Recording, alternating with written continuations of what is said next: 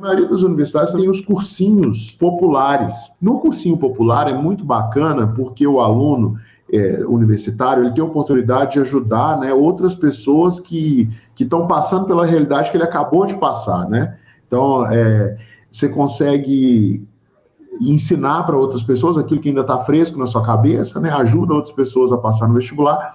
E geralmente esses cursinhos populares, né, organizados nas universidades, eles são a preços populares, né, praticamente de graça.